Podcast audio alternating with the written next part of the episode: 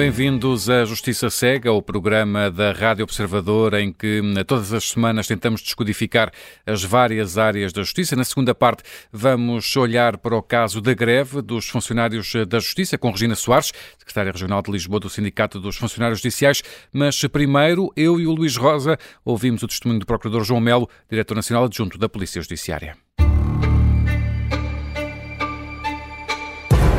Bem-vindo, João Melo. Vem hoje à Justiça Cega para falar sobretudo desta questão dos metadados, que ganham novamente relevo por causa da jovem desaparecida durante oito meses. A Justiça terá demorado mais de seis meses a autorizar o Ministério Público a aceder à localização do telemóvel da adolescente. João Melo, deixe-me começar aqui por uma espécie de ABC desta matéria eh, dos metadados. Aqui no Justiça Cega gostamos sempre de descodificar como é que a Justiça funciona. Explique-nos então de uma forma simples o que são os metadados e porque, porque é que são tão importantes para a investigação criminal.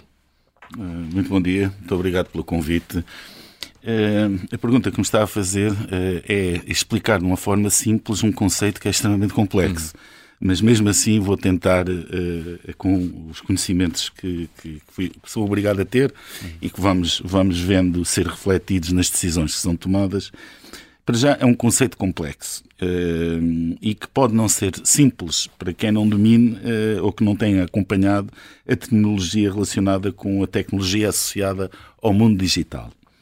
De uma forma simples, uh, eu diria que será correto afirmar que os metadados são dados sobre outros dados que permitem aos sistemas informáticos auxiliar na identificação, na descrição, na localização de informação.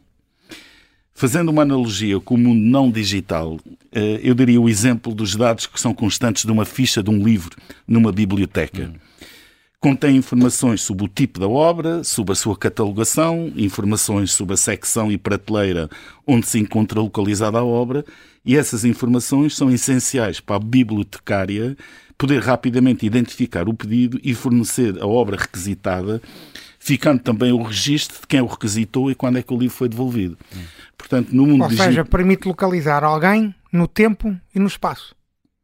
Uh, não uh, permite localizar o uh, portanto no caso do mundo digital sempre que nós fazemos uma chamada telefónica ou mandamos um SMS ou um e-mail nós estamos a criar metadados. O que é que nós estamos a deixar neste rastro digital de, de, das nossas comunicações? Estamos a, a, a os metadados associados esse tipo de informações tem que ver com a comunicação efetuada e que permite a identificação do equipamento utilizado, vulgarmente conhecido no caso dos telemóveis pelo e-mail, que é o Internet Mobile Equipment Identity. Portanto, cada telemóvel tem um número de fabrico próprio e é reconhecido no mundo inteiro aquele único número é, daquele equipamento a, localização da chamada, a origem, o destino, a duração da chamada, etc. E, e o, que é que, o que é que distingue uh, esses metadados uh, exatamente de uma escuta telefónica que se calhar estávamos mais habituados a, a ouvir hum. falar disso do que propriamente em metadados? Uh, o, que discute, o, que, o que distingue, através dos metadados, nós não conseguimos ter acesso ao conteúdo da informação. Uhum.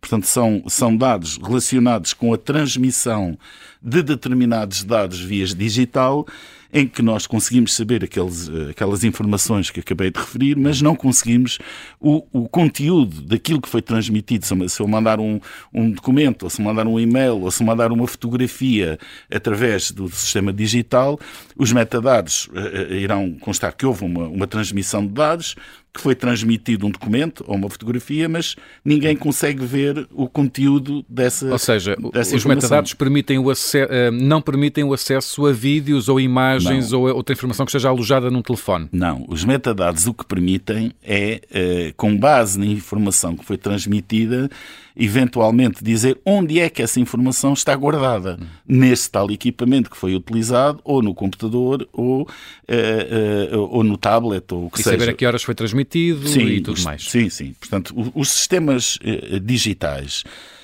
necessitam de, de, saber quem é que está, eh, para onde deve ser, quando é que foi, uhum. o que é que foi, o tempo, se calhar, no caso dos, dos dados, aqueles pacotes que a pessoa só pode gastar determinados dados, uhum. qual foi o tamanho do fecheiro remetido, mas não o conteúdo. Isso só é o conteúdo das informações. E é preciso o tipo de autorização judicial, nomeadamente. Sempre, sempre, sempre. sempre. Isso. Então deixa-me fazer outra pergunta, que é em que tipo de criminalidade ou tipo de processo é que é importante o acesso aos metadados?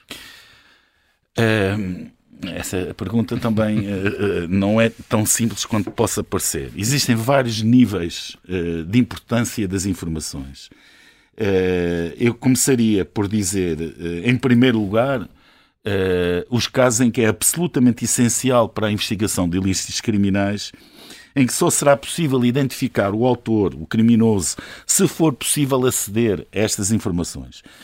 Uh, sobre a identificação, a localização e outros dados importantes que permitem chegar à identificação da pessoa que está a cometer esse ilícito e sem os quais, o acesso sem o, o, os quais não será possível eh, de todo uh, identificar e o crime ficará impune por impossibilidade de identificação do responsável. Portanto, há situações em que, não tendo acesso a esses metadados, pura e simplesmente não é possível chegar. Posso lhe dar um exemplo.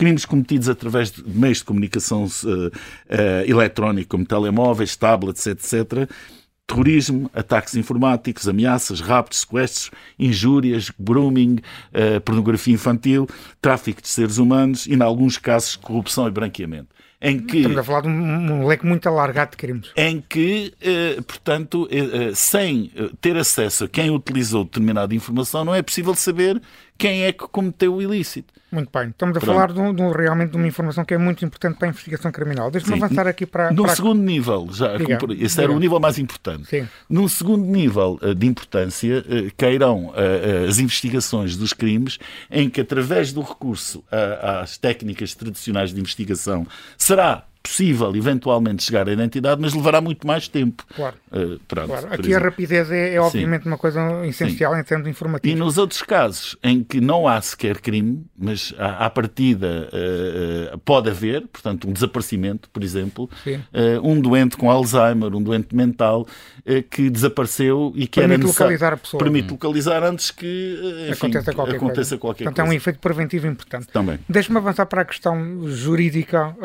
o Tribunal Constitucional declarou inconstitucional algumas normas da lei de metadados em abril de 2022. O governo, o atual governo, fez uma proposta de alteração da lei, mas o Parlamento ainda nada decidiu.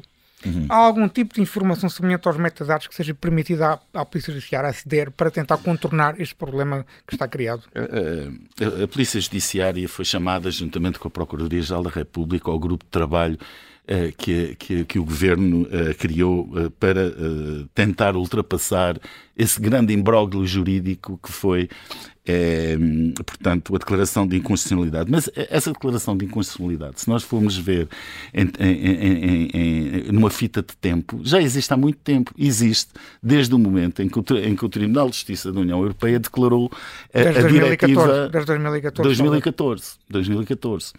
Um, e o Tribunal Constitucional eh, só, só decidiu em 2022. Ou seja, esse problema. Ou seja, temos aqui um intervalo de tempo em que o legislador nada fez. Na, nada fez e que, não, e, e, que se saiba, não houve nenhum problema pelo facto da investigação criminal ter acesso a dados sempre que teve eh, a necessidade de o fazer.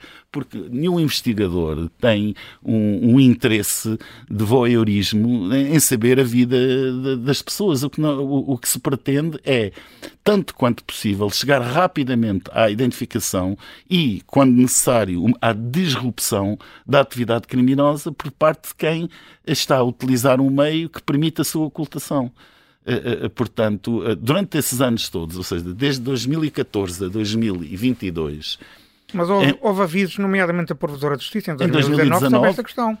Acha que o, o, legislador, seja o Governo, seja o Parlamento, deviam ter feito alguma coisa nesse, nesse período de tempo? Uh, Agimos tarde e umas horas? Nós, é assim, claro que poderia poderia ter havido uma intervenção mais cedo.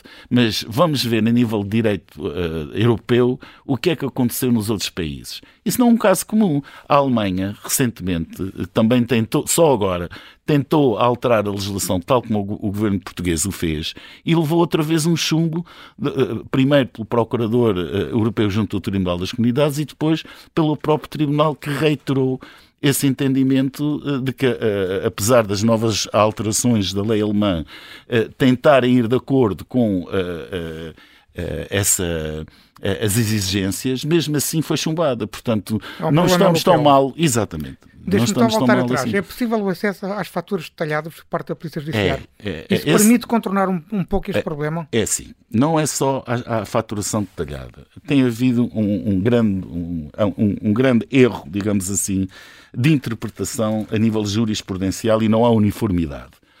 O facto de as operadoras terem a necessidade para o exercício da sua atividade e prestação dos seus serviços, as operadoras necessariamente têm que ter acesso a uma série de metadados sem os quais não podem prestar serviço, não só para efeitos de faturação, Claro. E, portanto, que ao fim de seis meses, se não faturarem, prescreve o direito.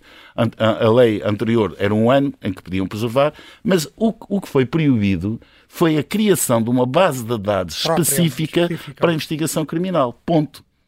E isso foi abaixo com a declaração de inconstitucionalidade. O que não quer dizer que os dados que estão na posse da operadora não possam e não devam ser fornecidos à investigação criminal sempre que houver uma quebra do sigilo das telecomunicações por um juiz, o tal juiz das liberdades, que vai garantir que os princípios da necessidade absoluta, da proporcionalidade e da tipicidade, não são todos os crimes que admitem Sim. a quebra do sigilo Sim. das comunicações. Uh, e, e, e, portanto, tem sido sido, uh, tem, tem, tem, sido apreciado uh, de, de, forma dispar, mesmo, no, é, nos, mesmo momento... nos acórdãos que saíram. Se nós formos ver, o Tribunal Constitucional tem votos de vencido por parte dos senhores juízes claro. conselheiros.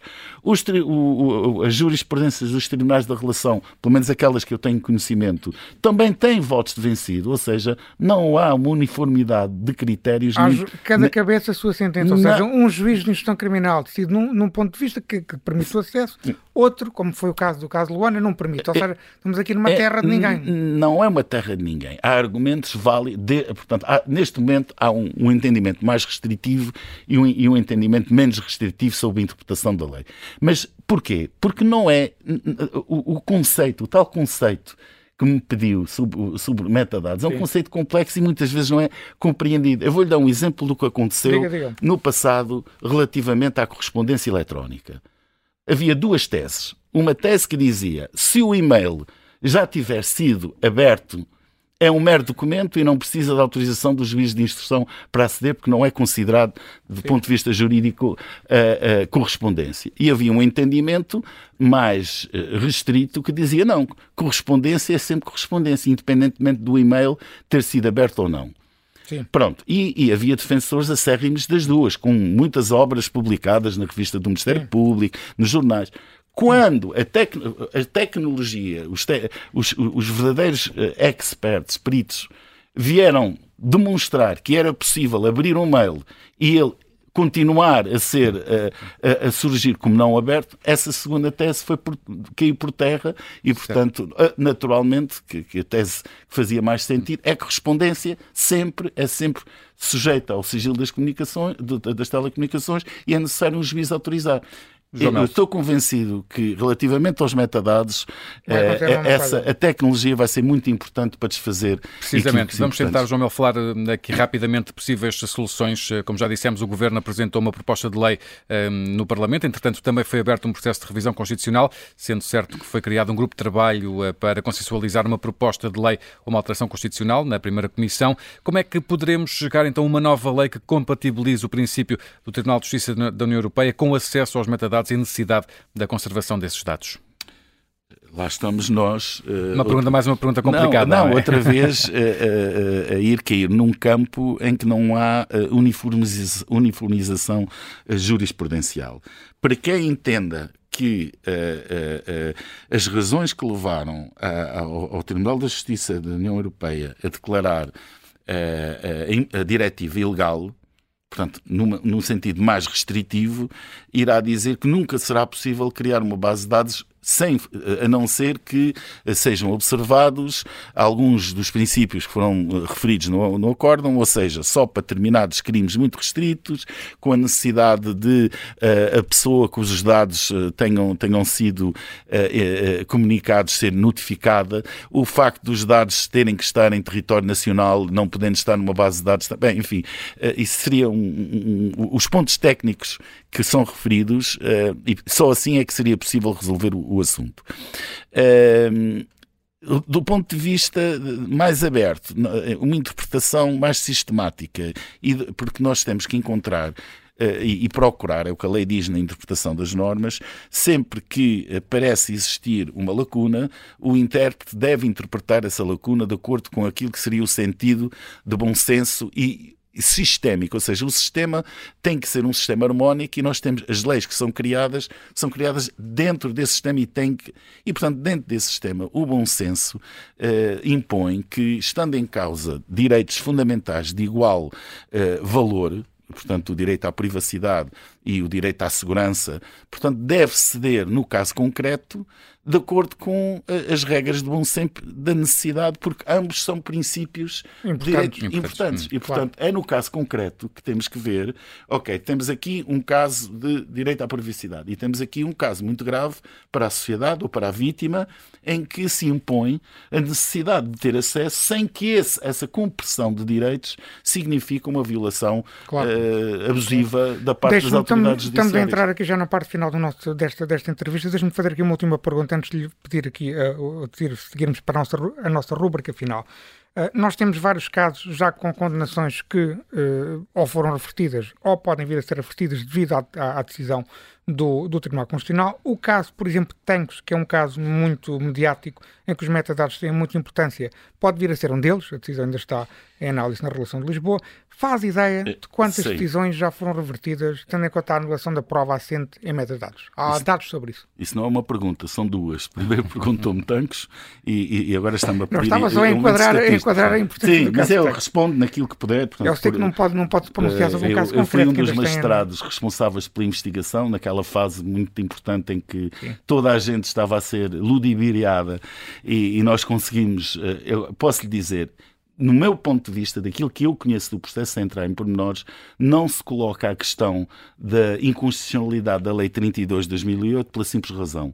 Todos os metadados, todas as intermissões nas comunicações foram feitas ao abrigo do Código de Processo Penal e com uma autorização judicial, ou seja, a quebra do sigilo das comunicações a que tivemos acesso foram devidamente autorizadas por juízes de instrução.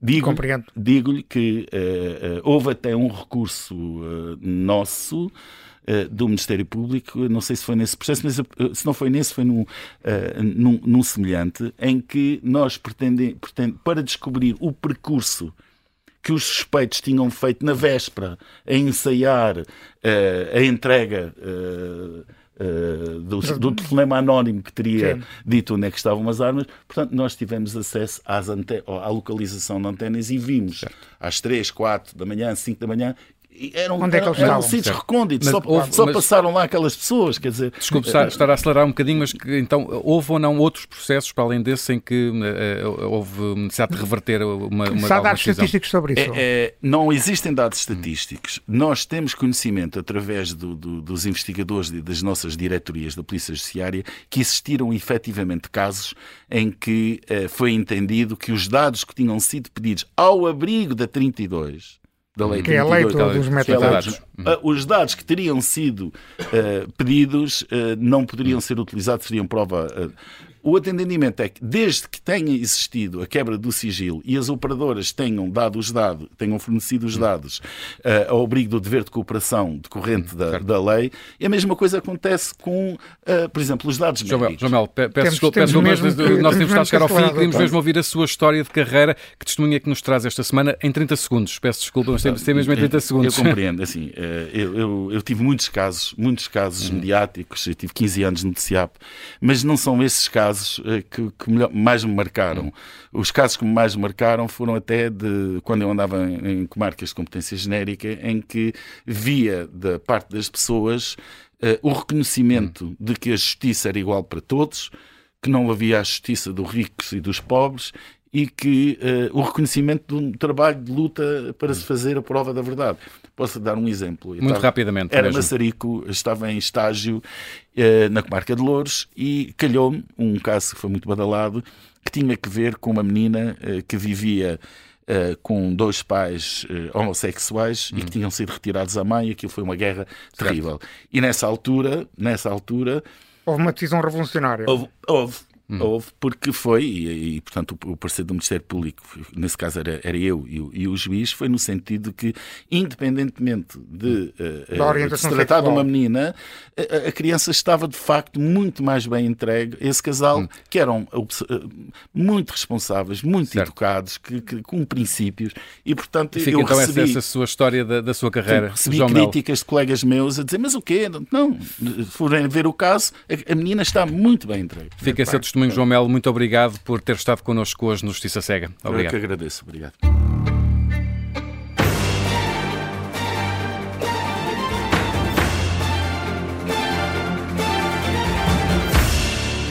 E nesta segunda parte contamos com a presença de Regina Soares, secretária regional do Sindicato dos Funcionários Judiciais. Isto a propósito da greve destes profissionais. O sindicato entregou um pré-aviso eh, de um mês, a começar no dia 15 de fevereiro, na quarta-feira da próxima semana. Um protesto que arranca agora, sendo que há um outro sindicato, o Sindicato dos Oficiais de Justiça, que já tem em curso há cerca de um mês uma greve por tempo indeterminado da parte hum, da tarde. Eh, bem-vinda, Regina Soares, eh, à Justiça Cega. Em primeiro lugar, queria começar por lhe perguntar qual é exatamente a diferença entre um oficial de justiça e um funcionário judicial.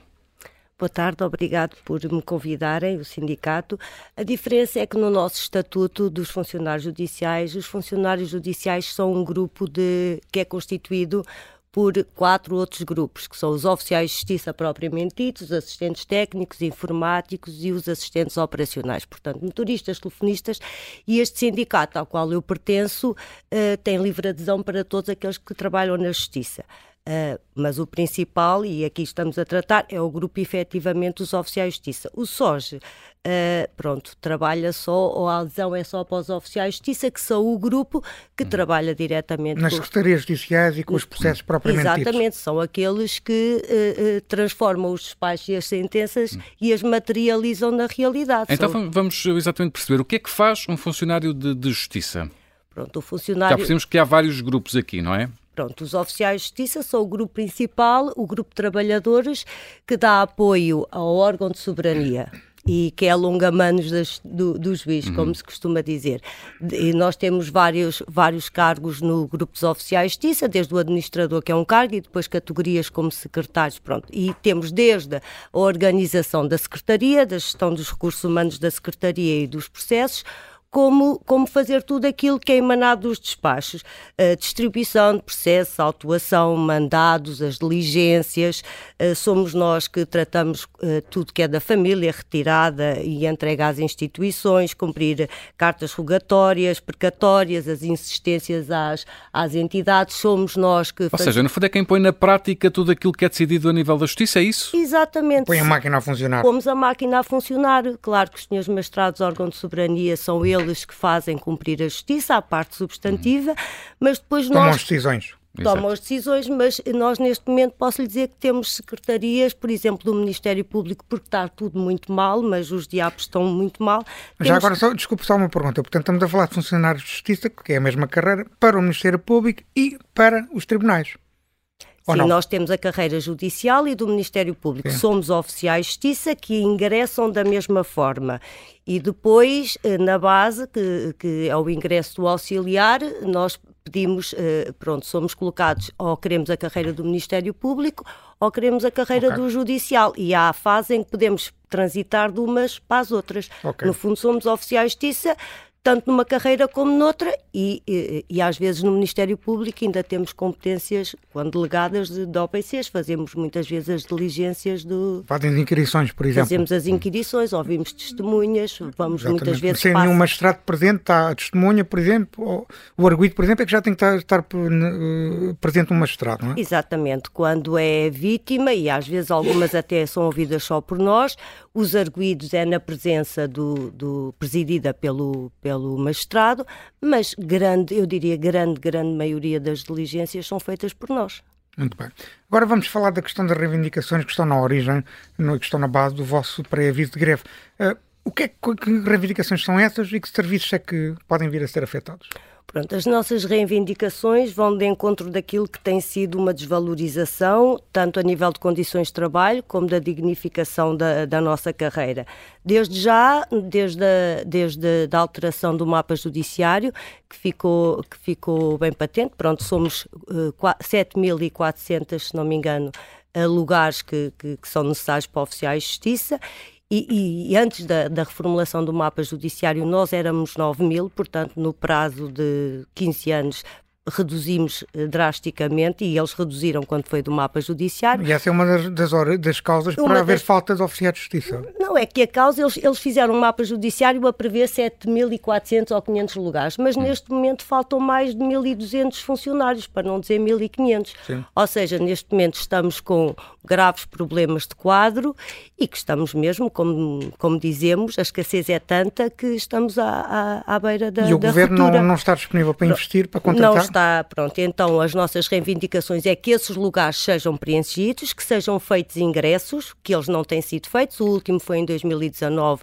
entraram para 88 lugares, muitos já desistiram, porque começam, na altura agora aumentou um bocadinho, começavam com 700 e poucos euros, que se transformavam em 600 euros, sendo que a maior parte das pessoas que concorrem são de fora da, de Lisboa e, portanto, têm que vir para Lisboa, que é onde há a grande falta de funcionários. E não têm, obviamente, não ganham o suficiente para a habitação, etc. Não, não, e temos situações muito dramáticas. Depois também temos a questão da, das promoções que tiveram congeladas, como em toda a administração pública, durante sete anos e que também muito nos afetou, as progressões e as promoções que também desde o orçamento de 2019 foi disponibilizado que se pudessem efetuar e não se tem efetuado, pronto, tirando aquele, aqueles 88 lugares que agora falei e que ficaram meia dúzia, a bem dizer. De, Deixa-me só perguntar se é em Lisboa onde há maior falta de, de funcionários ou se há outro, outros locais do país onde haja também eh, essa dificuldade? A dificuldade é em todo o país.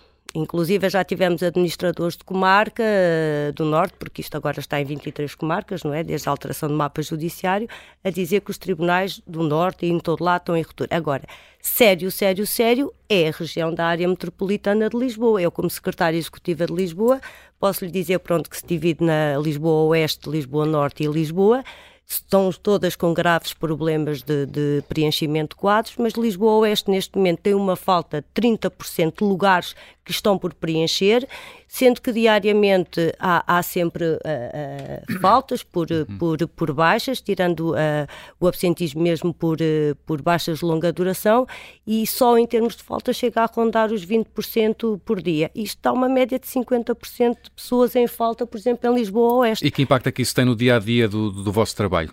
Tem impacto, posso lhe dizer, porque temos secções, por exemplo, de APs que têm pendências de 1.600, 2.000 processos e, e, por exemplo, temos secções, e, e, em Lisboa conheço várias, em que estão 700, 800 processos despachados seja, por é cumprir... é uma causa direta para o atraso na administração da justiça. Claro, obviamente, e nós, eh, o, o, o cidadão é o que é mais lesado. Nós, por exemplo, temos as execuções em Lisboa, posso lhe dar o exemplo, onde está muito o património das empresas parado, não é? Porque por causa do, pronto, onde, onde se trata da, da, da, falta do incumprimento de muitos pagamentos e onde estão muitas empresas ali paradas que têm secções com 9 mil processos e dois funcionários. Isto é extremamente desumano, o cidadão não vê o processo a andar, porque não basta fazer as leis, há que executá-las, temos graves problemas nas SAVEDs, que são as secções especializadas de violência doméstica. Neste momento, em Lisboa, tem cinco funcionários para mais de 1.600 processos, em que nem sequer tem nenhuma chefia, nenhum coordenador a superintender a secção, ou seja, é a categoria mais baixa, o auxiliar, que está a coordenar uma secção. uh, que não é tirar o mérito às pessoas, porque elas percebem e são competentes, mas que nem sequer é pago para estas funções. Ou seja, está a, oferir. É, é, é, como se um operário estivesse a fazer o trabalho do CEO e estivesse a oferir o, o ordenado do operário com todas as responsabilidades. Porque não nos podemos esquecer que ser oficial de justiça é estar num tribunal a dar apoio uh, a um órgão de soberania com as mais altas responsabilidades. Se falhamos uma notificação, claro. o processo não anda, verificar os prazos, os presos, as vítimas, teleassistentes, tudo, tudo o que é urgente passa pelas nossas mãos, da nossa responsabilidade de retirar os prazos e levá-los à mão do senhor magistrado. Cristina Soares, deixe-me só voltar um bocadinho atrás eh, em relação à vossa, à vossa greve que vai arrancar na próxima semana. Eh, qual é que é a vossa expectativa relativamente à participação nesta greve e, eh, e, enfim, até que ponto é que os serviços de justiça serão afetados com este vosso protesto?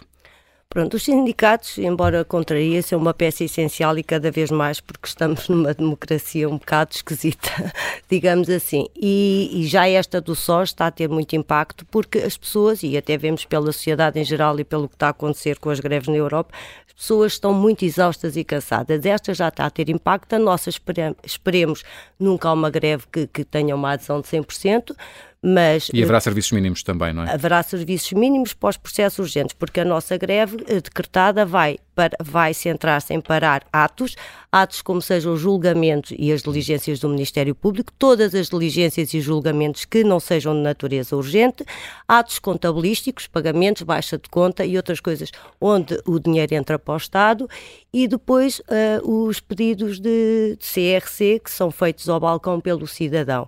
E, portanto, uh, se isto for feita a adesão pelo menos a 80%, 90%, para Isso o país... Durante um para... mês. Isso durante um mês. No primeiro pré-aviso, porque depois haverá um segundo, que isto vai até dia 15 de abril, e depois mudaremos os atos, manteremos outros.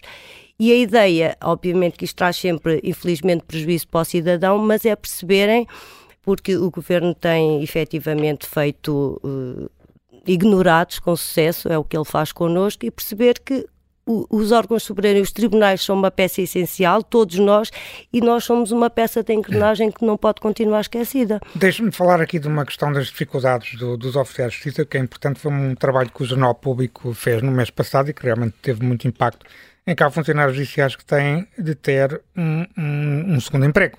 Ou seja, trabalham num tribunal ou numa secção do Ministério Público, mas e no outro horário trabalham em supermercados ou outros locais porque o salário não chega. Esta é uma questão generalizada? Há dados sobre, isto, sobre, este, sobre este tema?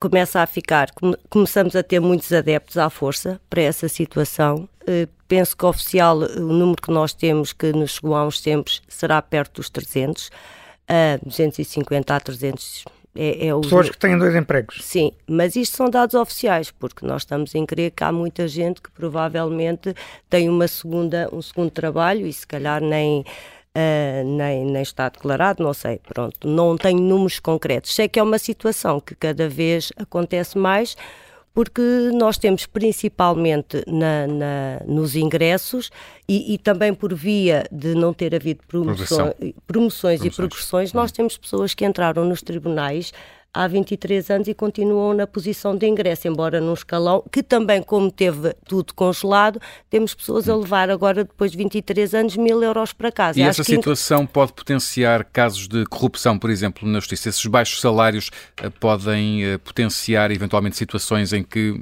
enfim, uh, por via desses baixos salários, que haja essa tentação de, de, de corrupção? Na minha opinião pessoal é assim, eu acho que é um bocado, mas isto é a minha opinião, acho que é um bocado uma falácia dos baixos salários eh, eh, proporcionarem isso, no sentido em que, pelo menos eu falo da minha classe, nós somos pessoas muito abnegadas, sérias, trabalhamos com afinco e temos o sentido maior da responsabilidade do nosso trabalho. Claro que não posso garantir, até porque um ou outro caso é público, em todos os lados há pessoas que cometem. Genericamente, em termos de estudos académicos e em termos de casos práticos, os baixos salários costumam ter, costumam estar associados à corrupção. Sim, mas por outro, sim, é verdade que sim, mas eu também penso que, por outro lado, e para já nós não trabalhamos pelo menos a maioria das... Isto é uma forma de alertar sim, sim. também o Governo para a importância claro. deste caso. Uh, nós não, nós, nós nem trabalhamos algumas categorias, outras sim diretamente com dinheiro, mas eu acho que mesmo trabalhando, claro que há casos, mas a grande maioria tem o sentido da responsabilidade. Aliás, eu penso e veja-se que a grande parte da corrupção e que vem ao de cima está nas grandes empresas e nos grandes centros de decisão e é isso é que temos que tomar uh, atenção, não é? E, e, pronto, e por aí vai, porque isto todos os dias vemos isso na televisão. Nós temos, para além do sentido da responsabilidade e por trabalharmos num tribunal, num órgão de soberania, sabemos a mão pesada e precisamos do salário para viver. Claro que já houve pessoas que fizeram isso e tiveram a devida condenação. Hum. E um, que tipo de resposta, Regina Soares, é que esperam um, do governo? Enfim, já percebemos que, que, não têm dado grandes respostas, por isso é que vão fazer esta greve. Que, que tipo de respostas é que esperam perante este vosso protesto? As respostas imediatas que nós pretendemos é a integração de um suplemento que nós temos há mais de 22 anos, que já foi prometido pelo Dr. António Costa enquanto Ministro da Justiça na integração. Mas dif... já foi há mais de 20 anos. Exatamente, portanto, vejam ao tempo que nós andamos a lutar e já vem desde o tempo do Dr. António Costa, em que recebemos 11 vezes por ano Uh, e nós queremos receber os 14, portanto, no mês da féria, das férias e do subsídio. Que isto para o orçamento, já apresentámos estudos, não tem impacto, mas para a vida pessoal das... Quanto é que custam, em termos orçamentais? Tem uma ideia? Uh, agora não lhe sei dizer números assim, mas, mas eh, sei, não, tem, não tem impacto, não tem impacto não é e ainda agora fomos ouvidos por, porque vamos todos os anos ouvidos por grupos parlamentares, eu própria assisti a uma senhora deputada a dizer que o que nós pedimos é extremamente acessível, não tem impacto para o orçamento e é má vontade, é o que parece. E depois, para além do, da integração do suplemento, queremos os ingressos que são urgentes, porque nós temos pessoas em, em secções de duas e três pessoas a fazer o trabalho de quatro e cinco, as pessoas estão cansadas, estão exaustas, e se ela não está pior, se deve a nós, sem dúvida. E queremos também um, uma portaria de pré-aposentação e um regime especial de aposentação, porque temos que perceber que nós fazemos horas sem fim, em tribunais muitas vezes, e note-se o ticão, chegamos a fazer hora, 14, eh, 15 e 16 horas, por, 16 eh, horas por dia, em nenhum local se trabalha tantas horas sem receber uma hora extraordinária e isto tem que ser visto e, te, e claro. temos, e temos deveres especiais, somos uma carreira especial, mas não temos direitos correspondentes a isso. Muito bem. Deixe-me fazer aqui uma última pergunta. O setor da justiça tem sido marcado por uma estabilidade governativa e por mandatos longos. Desde 2011, Portugal teve apenas três ministros da Justiça. Paulo Teixeira da Cruz, Francisco Van Dunham e Catarina Sarmento e Castro, que é a atual titular. Do ponto de vista dos funcionários judiciais, qual foi a melhor? Se é que alguma se destacou face às outras? Infelizmente, perante as duas últimas atuações das duas últimas ministras, a que se destacou foi a doutora Paula Teixeira da Cruz. Porque nos ouvia, porque nos escutava, falava connosco, tentou melhorar diversas, eh, pronto, trouxe a alteração do mapa judiciário que na altura foi muito eh, contestada, foi muito levou contestada. à redução de tribunais Exatamente, e, mas tudo o que nós pudemos, e não foi integrado nessa altura eh, também meteu-se a troika, aliás, mete sempre alguma coisa, mas teve muita atenção e, e, falou e tentou até com, na altura, promoções e, uh, portanto, foi a, a, a que era mais profissional, humana e lutadora. E resolvia. E resolvia dentro das possibilidades. Mas quando é que foi a última, a última reunião que tiveram com o Ministério da Justiça? As, estas duas últimas, não. A última reunião que tivemos com, Tivemos uma passado um mês da tomada de posse da, da senhora ministra, a doutora Catarina Sarmento. Depois daí nunca mais reuniu connosco. Teve essa primeira reunião em que nos disse que tinha que estudar os dossiês, o que era normal, mas fim deste tempo todo já vai quase um ano. Nunca mais reuniu e tivemos uma reunião com o Sr. Secretário de Estado por causa do Estatuto que disse que nos havia dar notícias breves. O que nós sabemos é unicamente pela pela televisão, não reúnem, não respondem a ofícios, não nos recebem e falam no estatuto. E quando são ouvidos, ainda agora na primeira comissão, a senhora ministra, que tem atenção, sabe os nossos problemas, mas nós precisamos de uma ação imediata e não é de um estatuto que nós temos agora reivindicações que pode ser, podem ser dadas por portaria eficientes e com ações imediatas e um estatuto que sim queremos trabalhar nele, mas que provavelmente por este andar só vai ser legislado se for daqui a um ano ou dois. E nós precisamos de medidas imediatas. Temos Ou seja, o estatuto pessoas... será mais a longo prazo, mas vocês querem medidas mais imediatas. Exatamente, que podem ser feitas as promoções e, e, e os ingressos, o suplemento, isto até uma pré-aposentação. Nós temos as pessoas com mais de 60% têm mais de 50 anos e mais de 45% são pessoas com 60 e tal anos e temos, eh, passamos de um regime de 55 anos da aposentação por não termos horas extraordinárias, era-nos dado subimos mais 11 anos, ou seja, foi-nos temos de trabalhar mais 11 anos do que aquilo que contratámos a quando este Estatuto 99, temos duras penalizações, temos pessoas já com 44, 45 hum. anos, temos muitos... São muitas reivindicações. Regina Soares, Secretária Regional dos Sindicatos Nacionais Judiciais, obrigado por ter estado connosco no Justiça Cega. Até Já agora, deixe-me um apelo para assinar a nossa petição dos oficiais de justiça para sermos ouvidos. E muito obrigada. Fica esse apelo, Regina Soares. Obrigado. Obrigada. Caminho, já caminho do final deste programa, temos tempo ainda para as alegações finais do Luís Rosa. Luís, vamos então às tuas notas para a atualidade da semana na área da Justiça. Começamos pela positiva. O desembargador Manuel Ramos Soares é a tua balança de hoje. Porquê é que o vês esta semana de forma positiva? Porque promoveu uma agenda para a reforma da Justiça, desenhada pelo think tank da Associação Sindical dos Juízes, que é precisamente liderada por Manuel Ramos Soares. Aqui no Justiça Cega temos promovido entrevistas e debates sobre a necessidade de implementar políticas reformistas que melhorem a eficiência da justiça e façam para que a administração da justiça esteja efetivamente concentrada em servir a comunidade e os cidadãos e não fechada em si mesmo. Ainda não li todas as propostas, mas o princípio de apresentar ideias concretas, fora da caixa, é muito importante para vencermos algum marasmo e imobilismo que se vê muitas vezes na justiça portuguesa, incapaz de acompanhar, por exemplo, a revolução tecnológica que já foi feita em alguns setores do Estado. Em breve vamos analisar em pormenor aqui no Justiça Cega algumas das ideias que foram apresentadas.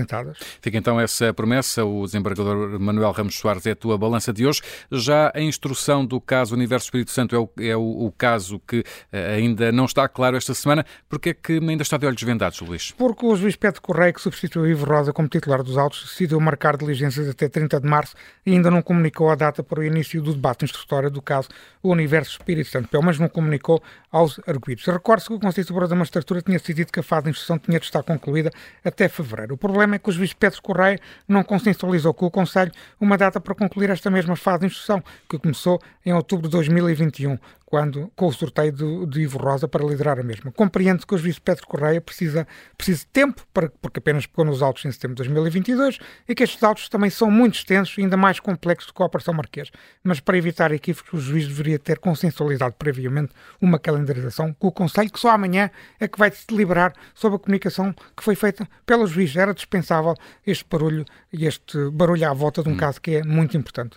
O caso Universo Espírito Santo está de olhos vendados esta semana e a Luís Rosa A ministra Ana Mendes Godinho merece hoje uma crítica mais negativa. Porquê é que lhe atribuis a espada de hoje? Bem, a propósito do secreto que a Ministra da Segurança Social e a Caixa Geral de Apresentações estão a implementar e estão a fazer sobre os valores atualizados da subvenção mensal vitalícia dos ex-titulares de cargos políticos. Foi uma notícia do Correio da Manhã durante o fim de semana. Aqui no Justiça Cega também seguimos os temas da integridade e, de uma forma geral, os, com os cortinas da Justiça e dos restantes poderes públicos. Ora, para tal escrutínio ser bem sucedido, é fundamental que seja praticado o princípio da administração comunicação aberta e da transparência, valores que fazem parte da nossa ordem jurídica. E, por incrível que pareça, e desde que as regras europeias da proteção de dados passaram a entrar em vigor, a, Caixa Geral de Apresentações entende que os valores atualizados das pensões dos políticos são dados pessoais e que não podem ser revelados publicamente, a não ser que os próprios autorizem. Serve desculpa é, para tudo, não é? é? A proteção de dados. É como se os salários ou as despesas de representação dos titulares de cargos políticos também fossem matéria da vida privada, hum. o que é um raciocínio de facto extraordinário. O governo António Costa